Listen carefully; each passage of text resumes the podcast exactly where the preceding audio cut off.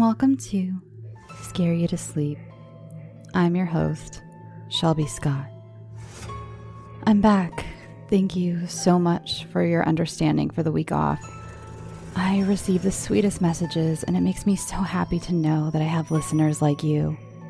We may be a community of horror fans, but we aren't monsters.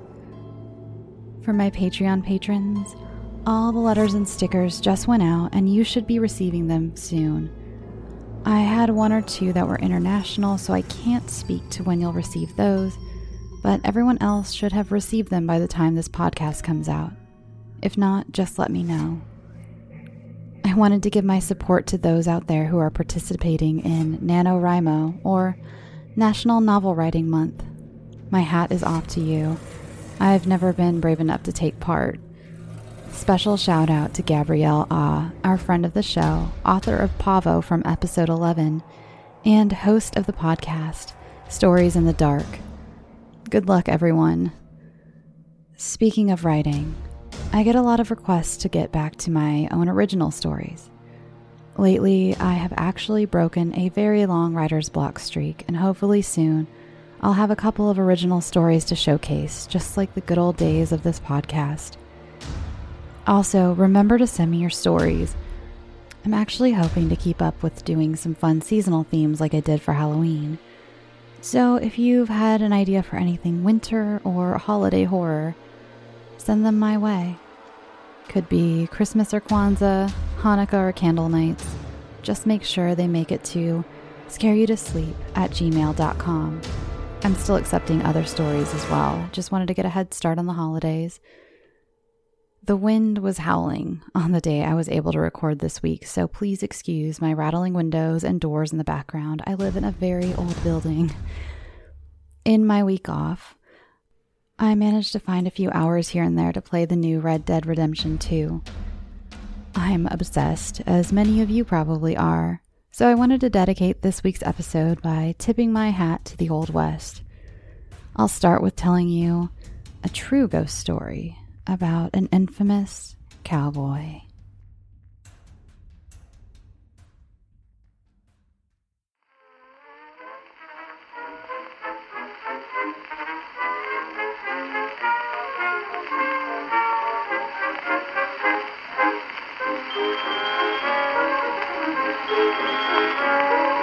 Hello, Central. Hello, Central. Give me 603. Please don't keep me waiting here. I to Georgie here. Hello, Georgie. Hello, George. Yes, yes, this is me. Gee, I'm glad I've got you Before I start this story, relayed by Kathy Weiser of legendsofamerica.com, I wanted to give a little background on Thomas Edward Ketchum, better known as Blackjack. Blackjack was an outlaw who ran with a gang known for robbing banks and stagecoaches in the late 1800s. By the time Blackjack was caught, he was attempting to rob the baggage car of a train. His gang was all dead or jailed by then, and Blackjack was all alone.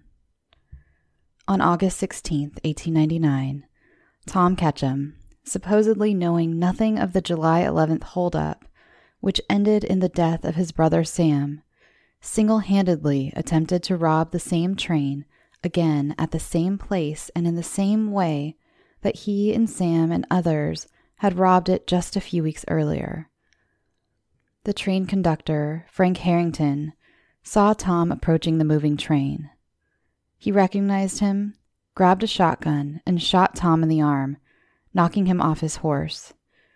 The train continued, and the next day a posse came out and found Tom beside the tracks, badly wounded. He was transported to medical facilities at Trinidad, Colorado, and his right arm had to be amputated. He was nursed back to health and then sent to Clayton, New Mexico Territory for trial. At the trial, Ketchum was convicted and sentenced to death. He was the only person ever hanged in Union County, New Mexico Territory, now Union County, New Mexico. He was also the only person who suffered capital punishment for the offense of felonious assault upon a railway train in New Mexico Territory. Later, the law was found to be unconstitutional. Ketchum was executed by hanging in Clayton. Nobody in Clayton had any experience in conducting hangings.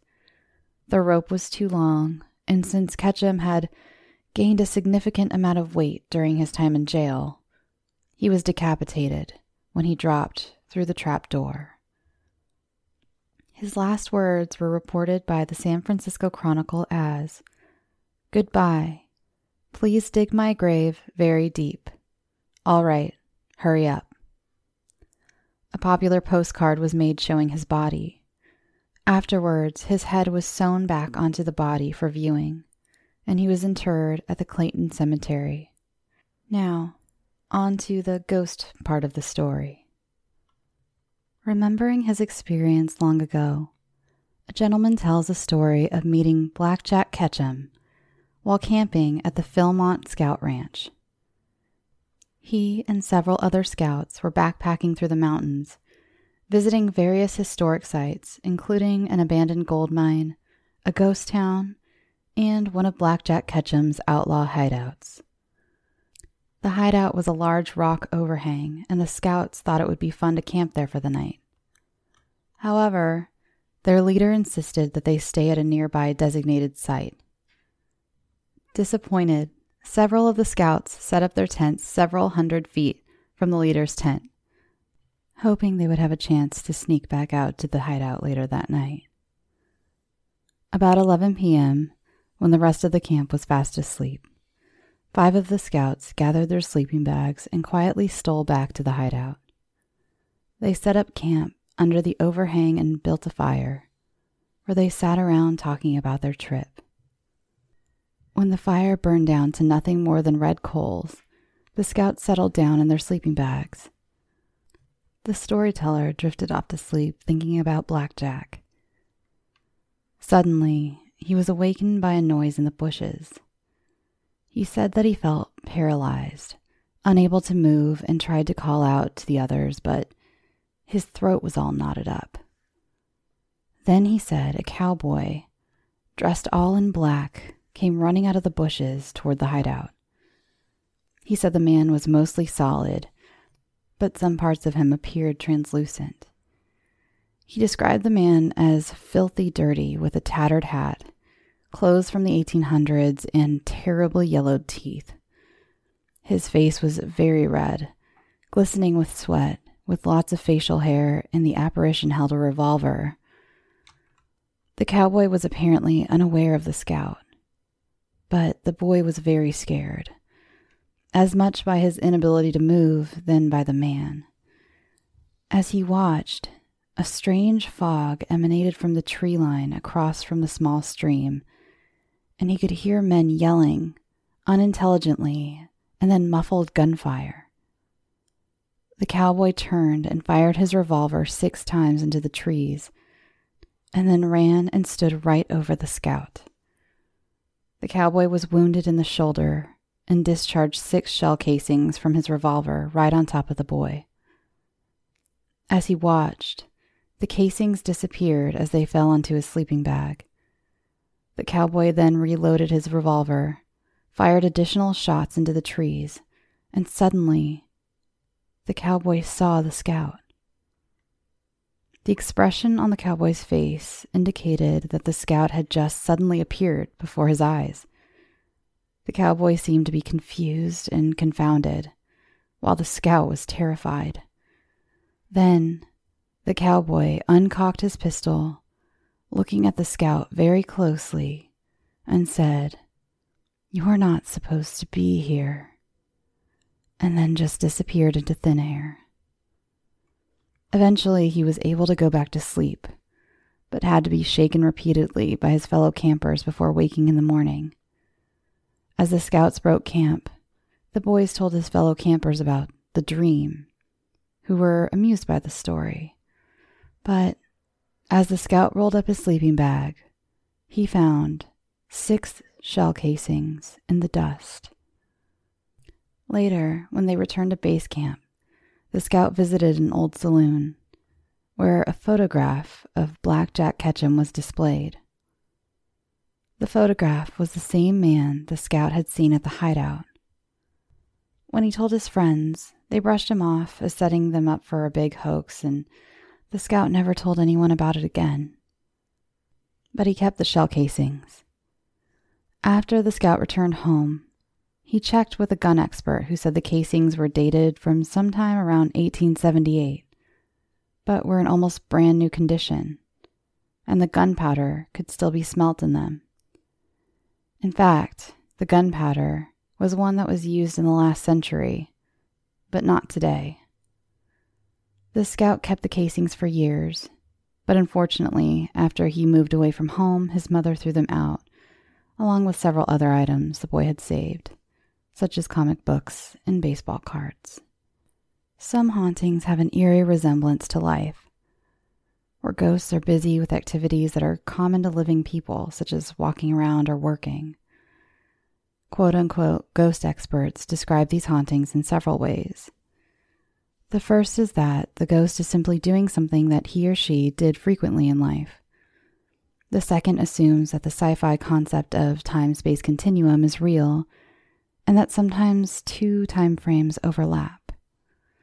The third explanation is referred to as a place memory, which is kind of like a recording of a past event that has imprinted itself on the environment. Images and sounds are impressed upon a place and later replayed in a phenomenon that is similar to watching a loop of a movie film. So, perhaps there is no ghost in these types of hauntings, but rather some kind of psychic record of a person from long ago. have lots of... honey. All right, I'll take a car. Why, it's not far. And my time is all my own. Hurry up, there's something missing. We'll have lots of kissing. Oh, and more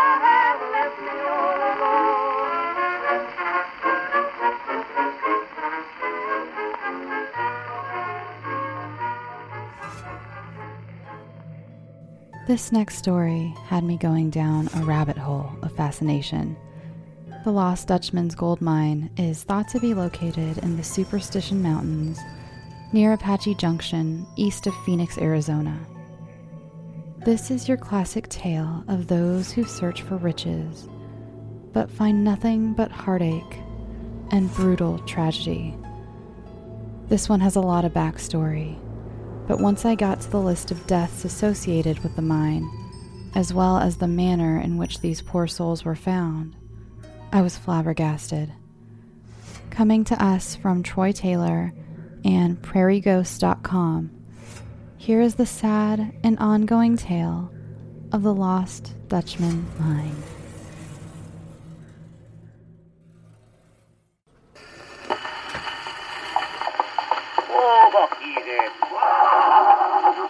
12. why by your right, it's little Cheyenne, and i ride in like the wind. Hello! Hello, Bob. Hello, girl. Lean over. Gee, Bob, I'll come after all. After all? I was hoping you'd only come after me. Still jealous, Bob. Located just east of Phoenix, Arizona, is a rough, mountainous region where people sometimes go, only to never be seen again. It is a place of mystery, of legend and lore, and it is called Superstition Mountain. According to history, both hidden and recorded, there exists a fantastic gold mine there like no other that has ever been seen. It's been dubbed the Lost Dutchman Mine over the years, and thanks to its mysterious location, it has been the quest of many an adventurer and a place of doom to luckless others. What strange energy lingers here? What has caused dozens of people who seek the mine to vanish without a trace? Is the answer really as the Apache Indians say? Does the thunder god protect the mine? bring death to those who attempt to pillage it? Or can the deaths be linked to other causes, as they are caused, as some have claimed, by the spirits of those who have died seeking the mine before? Let's explore all of these questions and journey back into the haunted history of the lost Dutchman mine and uncover the numerous deaths and the violence that surrounds it. Superstition Mountain is actually a collection of rough terrain that has gained the name of a single mountain. The contour of the region takes in thousands of cliffs, peaks, plateaus, and mesas, and even today, much of it remains largely unexplored. Despite the tendency by many to call this a range of mountains, it is in reality only one it is certainly not the highest mountain in the region, but it has the reputation of being the deadliest. Over the course of several centuries, it has taken the lives of many men and women and has perhaps caused a madness in them that has encouraged them to kill each other. The Apache Indians were probably the first to set eyes on the mountain, followed by the Spanish conquistadors the first of which was Francisco Vasquez de Coronado. He came north from Mexico in 1540 seeking the legendary seven gold cities of Cibola. When he reached the region, the local Native Americans told him that the mountain held much gold, although they refused to help the Spaniard explore it. They were in too much fear of the thunder god, who was said to dwell there, and who would destroy them if they dared to trespass upon his sacred ground. When the Spaniards tried to explore the mountain on their own, they discovered that men began to vanish mysteriously. It was said that if one of them strayed more than a few feet from his companions, he was never seen alive again. The bodies of the men who were found were discovered to be mutilated and with their heads cut off. The terrified survivors refused to return to the mountain, and so Coronado dubbed the collection of peaks Monte Superstition, which explains the origin of the infamous name. The mountain became a legendary spot to the Spanish explorers who followed, and was regarded as an evil place. The first man to discover the gold of the Indians on Superstition Mountain was Don Miguel Peralta, a member of a prominent family who owned a ranch near Sonora, Mexico. He discovered a rich vein of gold here in 1845 while searching for the treasure described to Coronado. Before he returned to Mexico for men and supplies with which to excavate the gold, he memorized the surrounding territory. He described the mountain's most outstanding landmark as looking like a sombrero. Thus he named the mine Sombrero Mine. To others, the peak or spire, looking more like a finger pointing upwards, and it has also been referred to as the finger of God, except to early white explorer Pauline Weaver. He used the rock as a place to etch his name with a knife, and subsequent prospectors discovered the etching and dubbed the landmark Weaver's Needle. The name stuck, and nearly every reference to the lost mine uses the needle as a point of origin. Peralta returned to Mexico and gathered men and material to work the mine. Soon he was shipping millions of pesos in pure gold back to Sonora. It was obvious that this was a gold strike like no other. Meanwhile, the Apache were angry over the Spanish presence on the mountain, and in 1848 raised a large force to drive Peralta and his men from the area. Peralta soon got word of the impending fight and withdrew his men from the mine. They would pack up all of the available burros and wagons with the already mined ore and return home. Because he planned to return someday, Peralta took elaborate precautions to conceal the entrance to the mine and to wipe out any trace that they had ever worked there. Early the next day, he assembled his men and prepared to move out.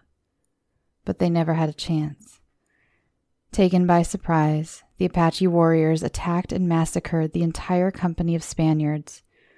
The pack mules were scattered in all directions, spilling gold and taking it with them as they plunged over cliffs and into ravines.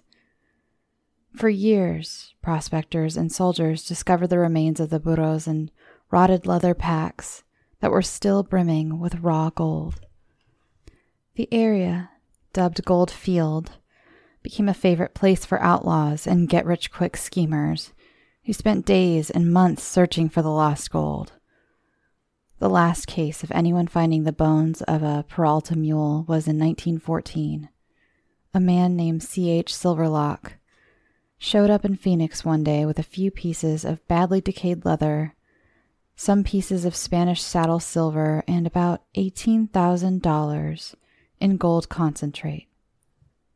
The next discoverer of the Peralta mine was a man named Dr. Abraham Thorne. He was born in East St. Louis, Illinois, and all of his life longed to be a doctor to the Indians in the western states.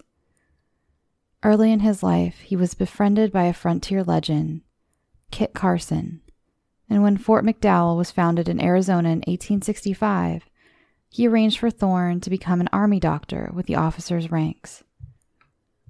At this time, fighting between the whites and the Apache was often fierce.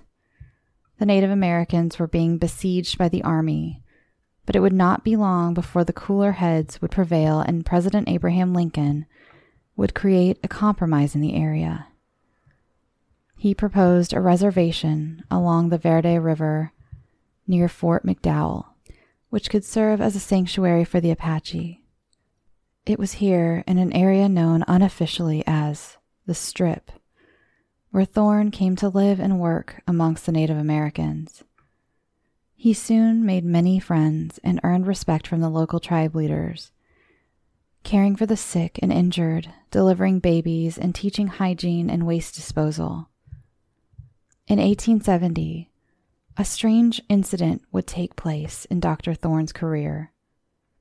Several of the elders in the tribe came to him with a proposal. Because he was considered a good man and a friend of the Apache, they would take him to a place where he could find gold. The only condition would be that he was to be blindfolded during the journey of roughly 20 miles.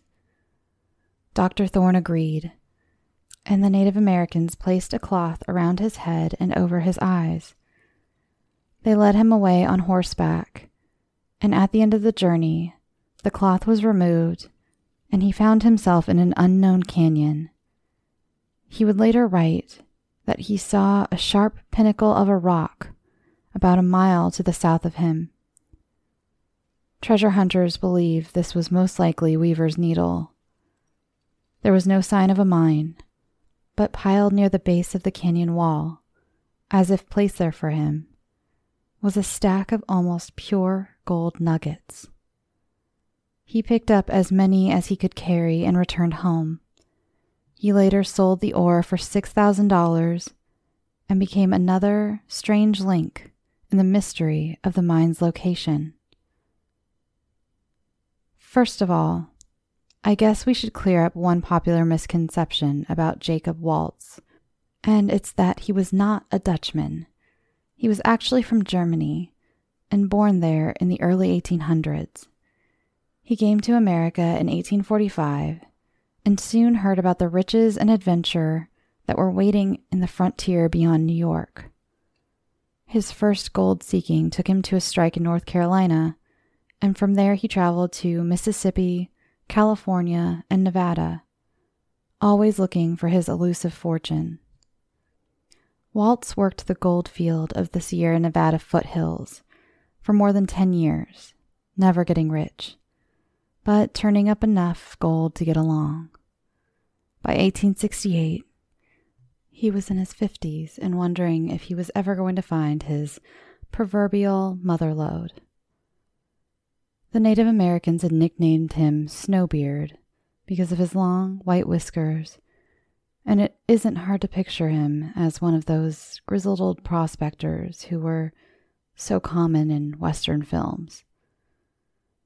That same year, Waltz began homesteading in the Rio Salado Valley, which is on the northern side of Superstition Mountain. Soon after he arrived, he began to hear stories from the local Native Americans about supernatural doings around the mountain, about a fierce god, and about vast deposits of gold. Most stories about Jacob Waltz say he spent the next 20 years or so prospecting for gold around the Arizona Territory. He often worked for wages in other men's mines while he searched for his own fortune. It was during one of these jobs that he met Jacob Weiser, most likely while he was working at the Vulture Mine in 1870. One version of the legend claims that Waltz was fired from the mine for stealing gold, and soon the two quote unquote Dutchmen struck out on their own and vanished into the land around Superstition Mountain. Not long after, they were seen in Phoenix paying for drinks and supplies with gold nuggets. Some claimed this gold was the stolen loot from the vulture mine, while others say that it was of much higher quality and had to have come from somewhere else. Regardless of where it came from, the two men would spend the gold around the town for the next two decades. There have been a number of stories about how the men found the lost mine. According to some, they stumbled upon it by accident. Others say that they killed two Mexican miners who they mistook for Native Americans and then realized the men were mining for gold. But the most accepted version of the story is that they were given a map to the mine by a Mexican Don whose life they saved. The man was said to have been Don Miguel Peralta, the son of a rich landowner in Sonora, Mexico, and a descendant of the original discoverer of the mine. The Dutchman saved Peralta from certain death in a knife fight, and as a reward, he gave them a look at the map to the mine. He was later said to have been bought out of the mine by Waltz and Weiser. At some point in the years that followed, Jacob Weiser disappeared without a trace. Some say that the Apaches killed him, while others maintain that Waltz actually did him in. As you can see, there is a lot of speculation to the legend. But Waltz was always around, at least part of the time.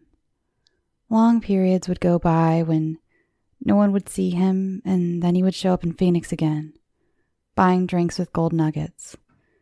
It was said that Waltz had the richest gold ore that anyone had ever seen, and for the rest of his life, he vanished back and forth to a secret mine, always bringing back saddlebags filled with gold. Whenever anyone tried to get information out of him, he would always give contradictory directions to where the mine was located. On many occasions, men tried to follow him when he left town, but Waltz would always shake his pursuers in the rugged region around the mountains. By the winter of 1891, an old Mexican widow named Julia Elena Thomas, who owned a small bakery in Phoenix, befriended the aged miner. Apparently, they became romantically involved, and Waltz promised to take her to a secret mine in the spring, but she never saw it. The Dutchman died on October 25, 1891, with a sack of rich gold ore beneath his deathbed. Immediately after word reached town about Jacob Waltz's death, a number of men who had heard the Dutchman speak of the mine over the years rode out for the mountain in search of the mystery. They never found it, and in fact, two of the prospectors, Sims Ely and Jim Bark, spent the next 25 years searching in vain for what they called the Lost Dutchman Mine. The search has since fueled more than a century of speculation. Theories as to the mine's location have filled dozens of books and pamphlets. Literally hundreds of would be prospectors have searched the Superstition Mountain region, and most have come home with little more than sunburns. But there are also many who have not come home at all. There's no way to guess just how many people have died in pursuit of the Lost Dutchman mine. Some who have disappeared may have just quietly slipped away, unwilling to admit that they failed to find the treasure, while others may have gone in secretly and never came out. Their names recorded as a missing persons case somewhere. The death toll of the legendary Peralta massacre varies between 100 to 400. Plus, there are the murders attributed to the Dutchman, Jacob Waltz himself. He's alleged to have killed at least two men who found his treasure trove and is blamed for the death of his partner, Jacob Weiser, and others. There are also a number of people who were slain by the Apaches after they were found searching the mountain for the mine. These deaths like the victims of the massacre, and those killed by the Dutchmen, are easy to document and understand. But there are others which are not so easy to explain. In the summer of 1880, two young soldiers appeared in the town of Pinal. They had recently been discharged from Fort McDowell and were looking for work at the Silver King mine, operated by Aaron Mason. They also asked him to take a look at some gold ore they had found while crossing Superstition Mountain. Mason was stunned to see a bag of extremely rich gold ore. Where had they found it? The soldiers explained that they had been on the mountain and had flushed a deer into one of the canyons. On their way out, they found the remains of an old tunnel and a mine. This small bag of gold was only a little of what could be found there. Mason asked them if they could find the place again, and they believed they could. Having been scouts for the army and very conscious of the details of the landscape, they remembered the mine being in the northerly direction of a sharp peak, which Mason was sure was Weaver's Needle, and in very rough country. A narrow trail had led them from the peak and into the valley where they found the mine. The soldiers admitted, however, they knew little about mining. Would Mason go into partnership with them? He agreed and purchased the ore they brought with them for $700, then helped them get outfitted for their return to the mine. They left Pinal the next day and never returned. Mason waited two weeks and then sent out a search party. The nude body of one of the soldiers was found beside a trail leading to the mountain. He had been shot in the head. The other man was found the next day and had been killed in the same manner. Apaches? No one would ever find out. A year later, a prospector named Joe Deering showed up in Pinal and worked as a part time bartender after hearing about the death of the two soldiers, he began to make searches of superstition, looking for the mysterious mine. He was more successful in his search than most, although I don't think I would go as far as to say his luck was any better. According to Deering, he had discovered the mine and that it was kind of a pit, shaped like a funnel and with a large opening at the top. He said that the pit had been partially filled in by debris, and there was a tunnel that had been walled over with rocks. Deering planned to work as a bartender until he could make enough money to excavate his find. He later went to work at the Silver King mine, still intent on saving his earnings, until a cave in killed him a week later. Another prospector connected to the Lost Dutchman mine and its mysterious deaths was Elisha Reavis. better known as the Madman of the Superstitions. From 1872 until his death in 1896, he resided in a remote area on the mountain and raised vegetables. The local Apaches never bothered him because they were afraid of him.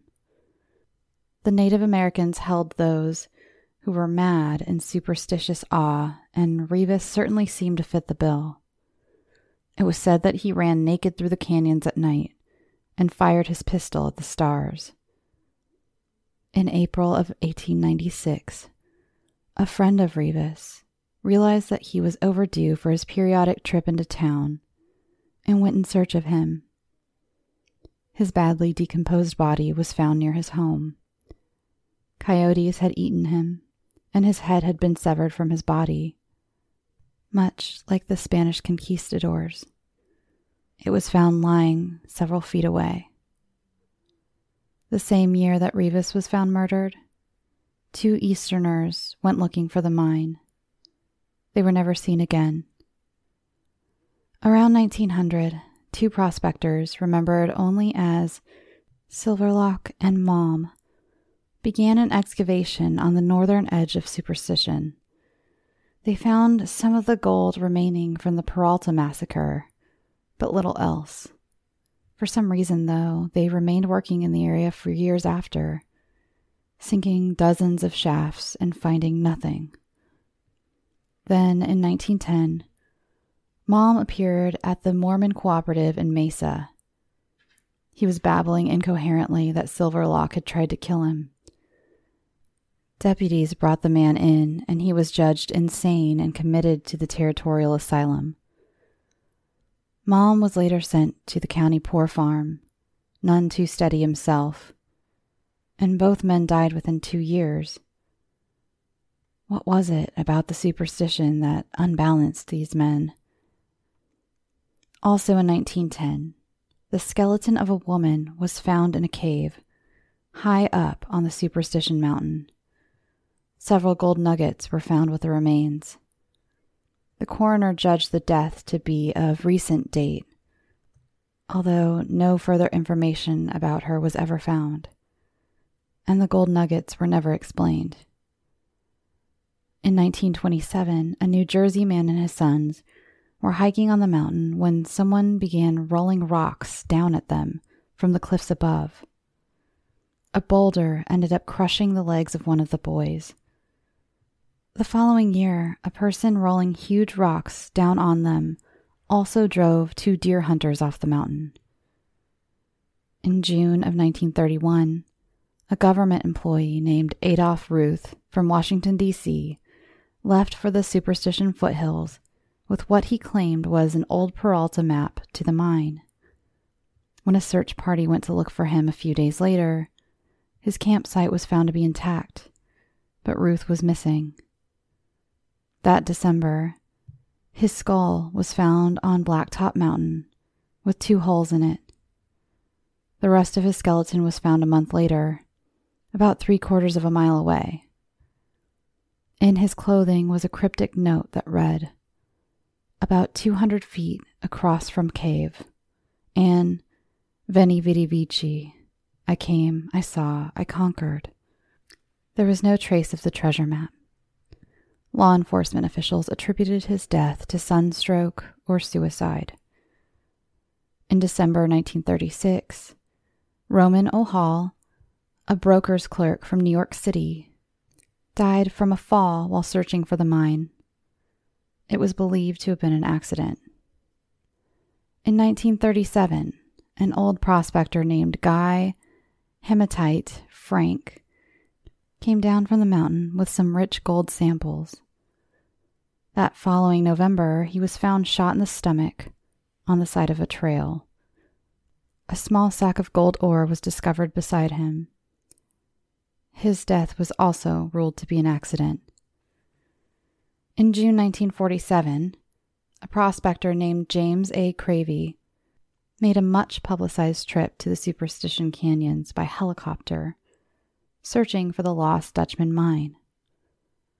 The pilot set him down in LaBarge Canyon, close to Weaver's Needle. When Cravey failed to hike out as planned, a search was started, and although his camp was found, Cravey was not. The following February, his headless skeleton was found in the canyon, a good distance from his camp. It was tied in a blanket, and his skull was found about 30 feet away. The coroner's jury ruled that there was no evidence of foul play. In February 1951, Dr. John Burns, a physician from Oregon, was found shot to death on superstition. It was said to have been an accidental death. In early 1952, Joseph Kelly of Dayton, Ohio, began his own search for the mine. He was never seen again until his skeleton was discovered near Weaver's Needle in May of 1954. He had been shot directly from above, and according to the coroner's jury, by accident. Two California boys hiked onto Superstition Mountain the same year as Kelly. Nothing further was ever seen of them. Some have suggested that they met the same fate as the three Texas boys who also disappeared a few years before. In January 1956, a Brooklyn man reported to police that his brother had been missing for several weeks. It was believed that he had gone in search of the mine. His body was found the next month, and a bullet hole was discovered above his right temple. In April of 1958, a deserted campsite was found on the northern edge of the mountain. There was a blood-stained blanket, a Geiger counter, cooking utensils, a gun cleaning kit, but no gun, and some letters from which the names and addresses had been torn. No trace of the camp's occupant was ever found. In October 1960, a group of hikers found a headless skeleton near the foot of a cliff. The skull was found four days later. It was determined that it belonged to an Austrian student named Franz Harrier. Five days later, another skeleton was found, and in November, police identified the body as William Richard Harvey, a painter from San Francisco. His cause of death was unknown. In January 1961, a family picnicking near the edge of the mountain discovered the body of Hilmer Charles Bowen, buried beneath the sand. He was a Utah prospector who had been shot in the back. Two months later, another prospector, Walter J. Mowry from Denver, was found shot to death in Needle Canyon. That fall, police began searching for Jay Clapp, a prospector who had been working on the superstition on and off for about 15 years. He had last been seen in July. The search was eventually called off. His headless skeleton was finally discovered three years later. He was identified by two cameras with the initial JC scratched on them. And with that, my record of mysterious deaths comes to an end. Although the death of Jay Clapp was far from the last one, over the years there have been many who have sought the gold of the Dutchman and who have never returned. If you're thinking of trying it for yourself, make sure you follow the advice of prospector and cowboy Barney Barnard an expert on the lost Dutchman mine, if such a person exists. Number one, if you are a citizen of the United States, you have a legal right to search for the mine. Number two, do not buy any maps that claim to show its location. There is no map in existence. Number three, do not go onto the mountain alone. Go in pairs at least and go armed. Shoot only to protect your life. Number four, take plenty of water and carry only light condensed food. And number five, establish a central camp and work in every direction from it. As you can guess from the narrative that preceded this list, Barnard never found the Lost Dutchman mine, and neither has anyone else. It's still out there somewhere in the rugged hills of Arizona, just waiting for someone to return and claim its prize. But is something else waiting out there too? Something that watches over the mine or even the mountain itself, waiting for the unsuspecting interloper to dare and trespass on what the Apache believed was sacred ground? Perhaps the prospector named Joe Deering said it best when he described the mine as the most god awful rough place you can imagine, a ghostly place. It is certainly a haunted spot, haunted by an unknown energy that claims the lives of men, haunted by the ghost of the Dutchman Jacob Waltz, or haunted by the spirits of the countless men and women whose lives have been taken because of it. The answer is as mysterious as the location of the Lost Dutchman mine itself. For more about the mine, you can read Troy Taylor's book. It's called Out Past the Campfire Light. I'll put a link in the description. So, what do you think, listeners? Do you think you're going to go look for the Lost Dutchman mine? Let me know.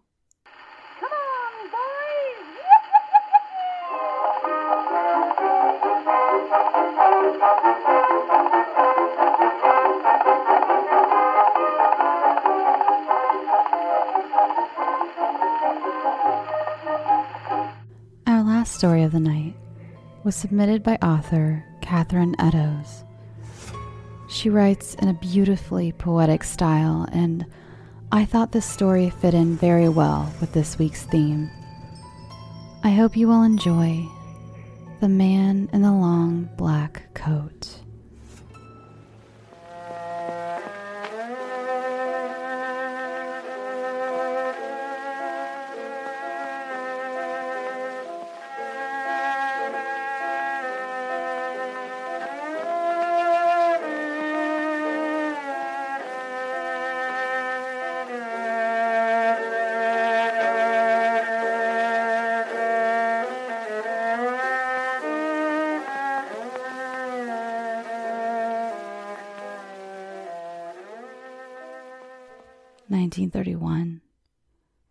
Fields of Nebraska are plowed from their once green. It's the start of the summer, and the rain, so far, has been kind.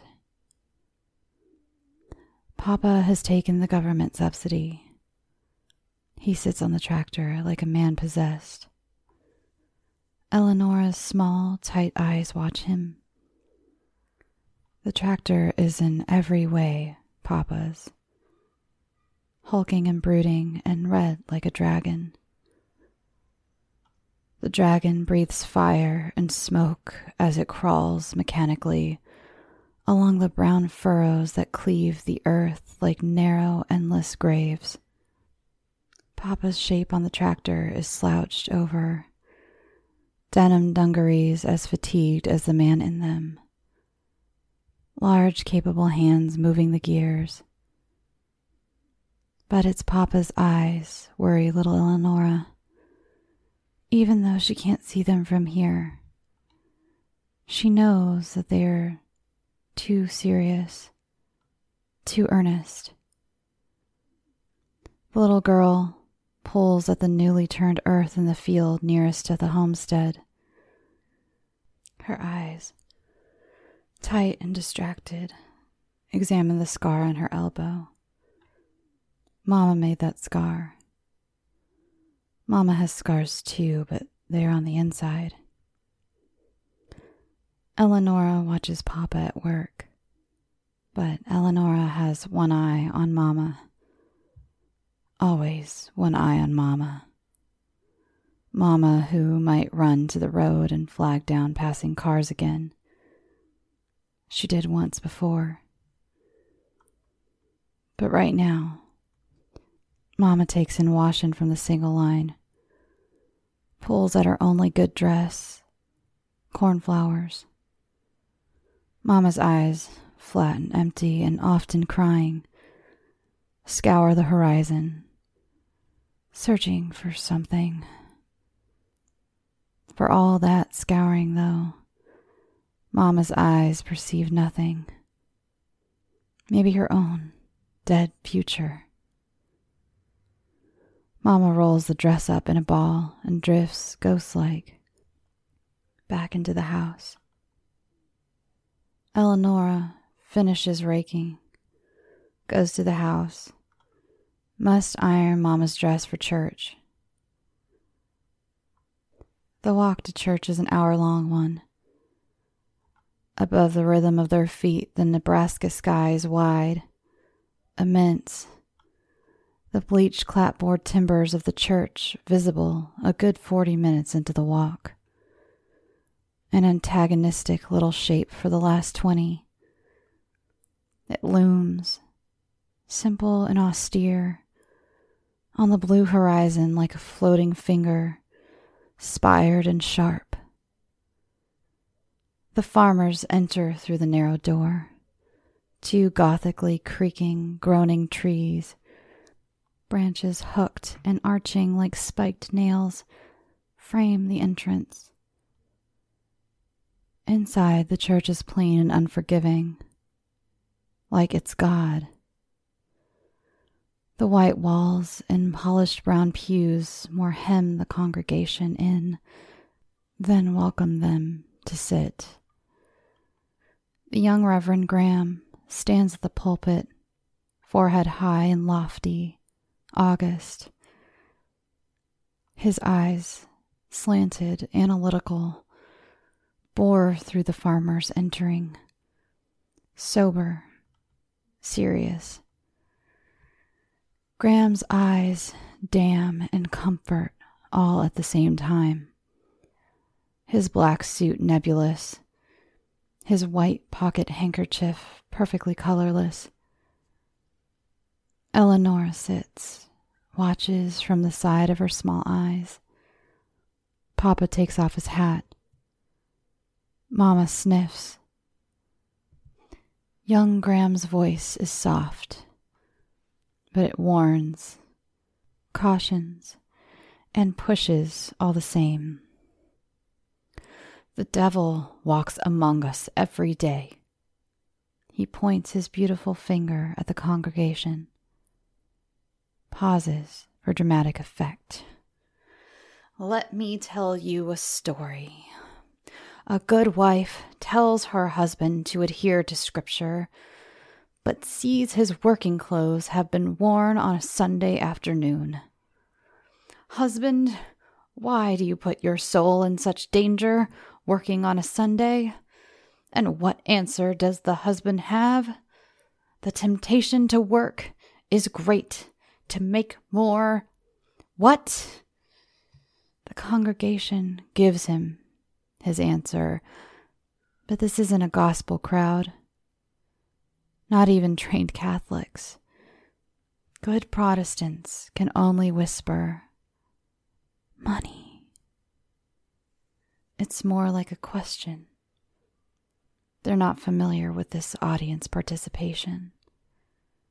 They're not familiar with the word they speak.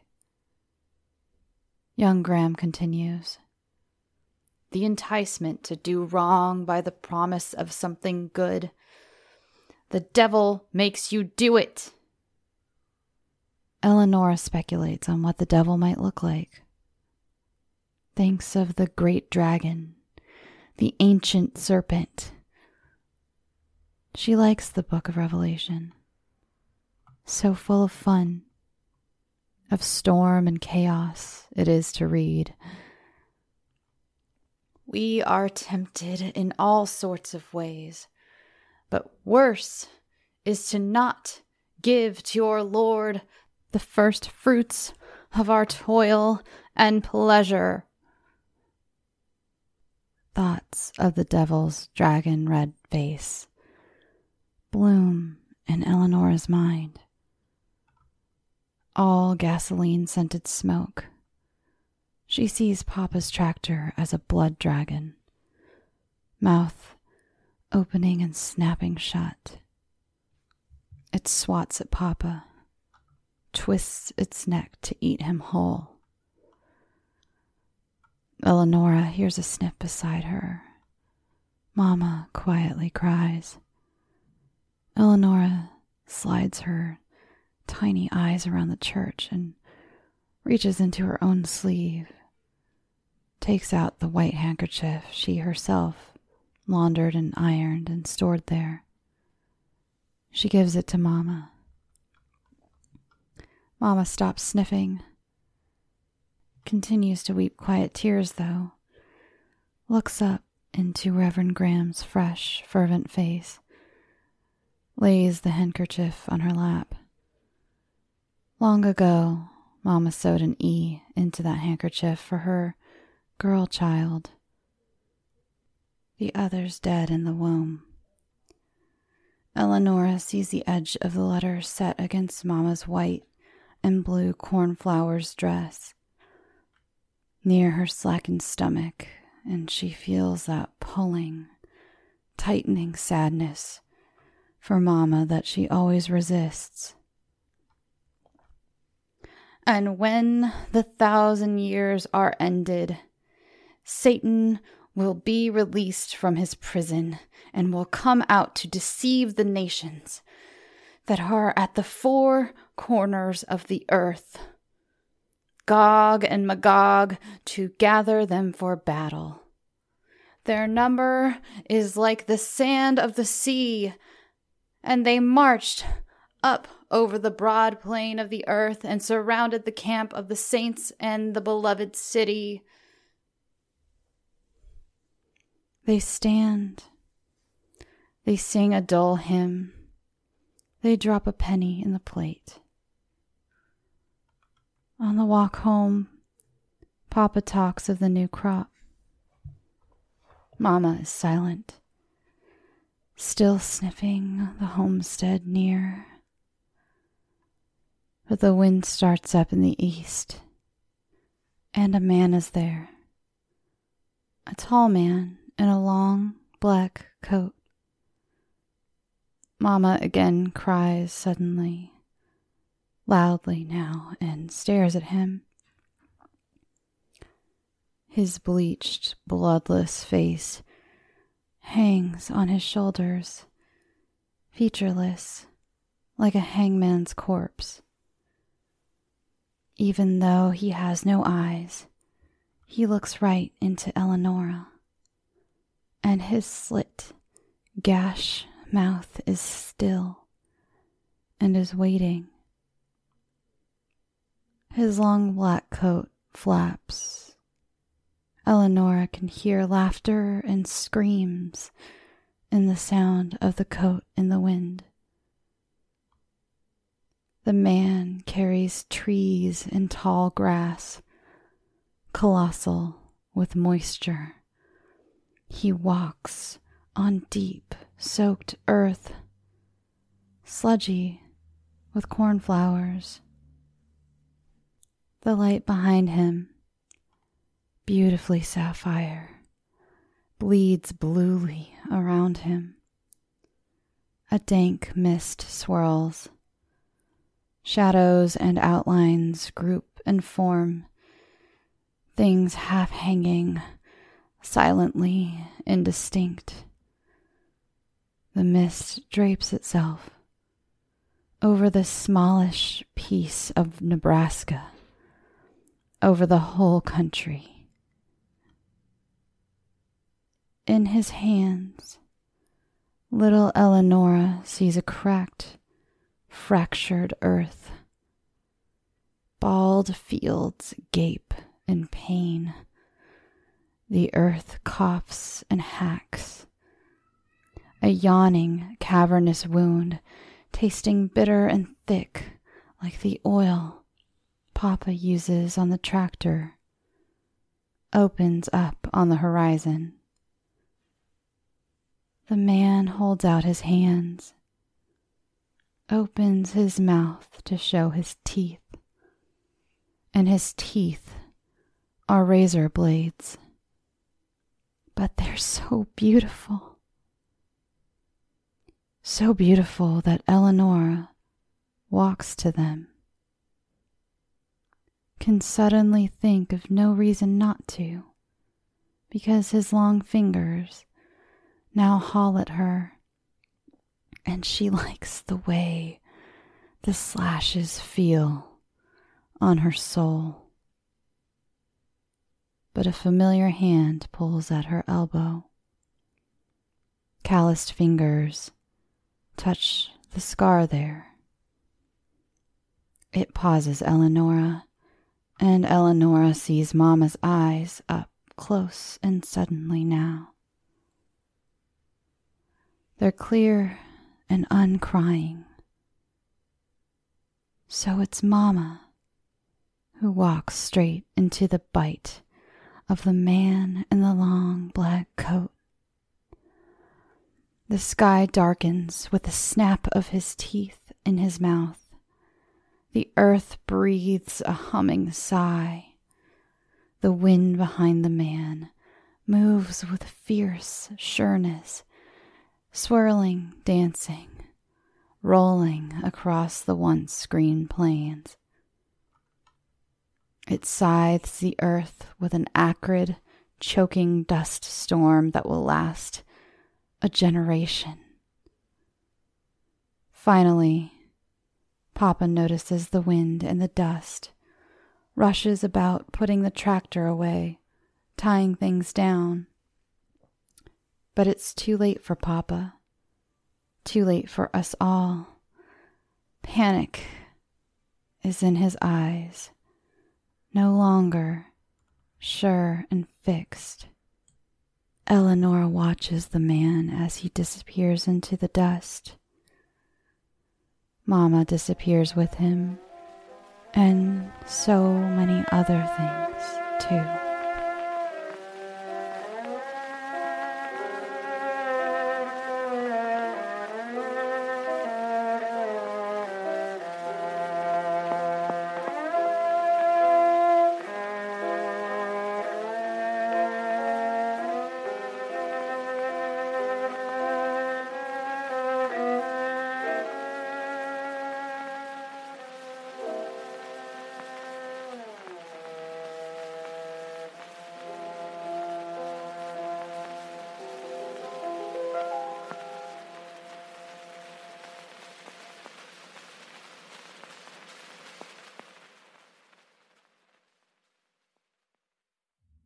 Thanks for listening.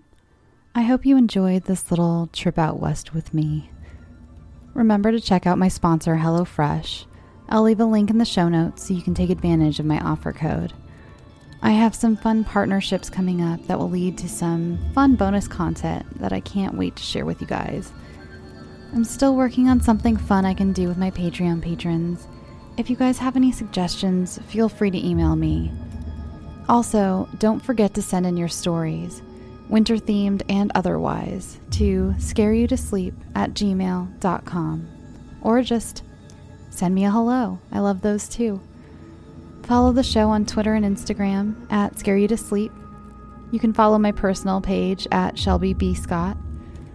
Come join us on the Facebook group at facebook.com slash scareyoutosleep.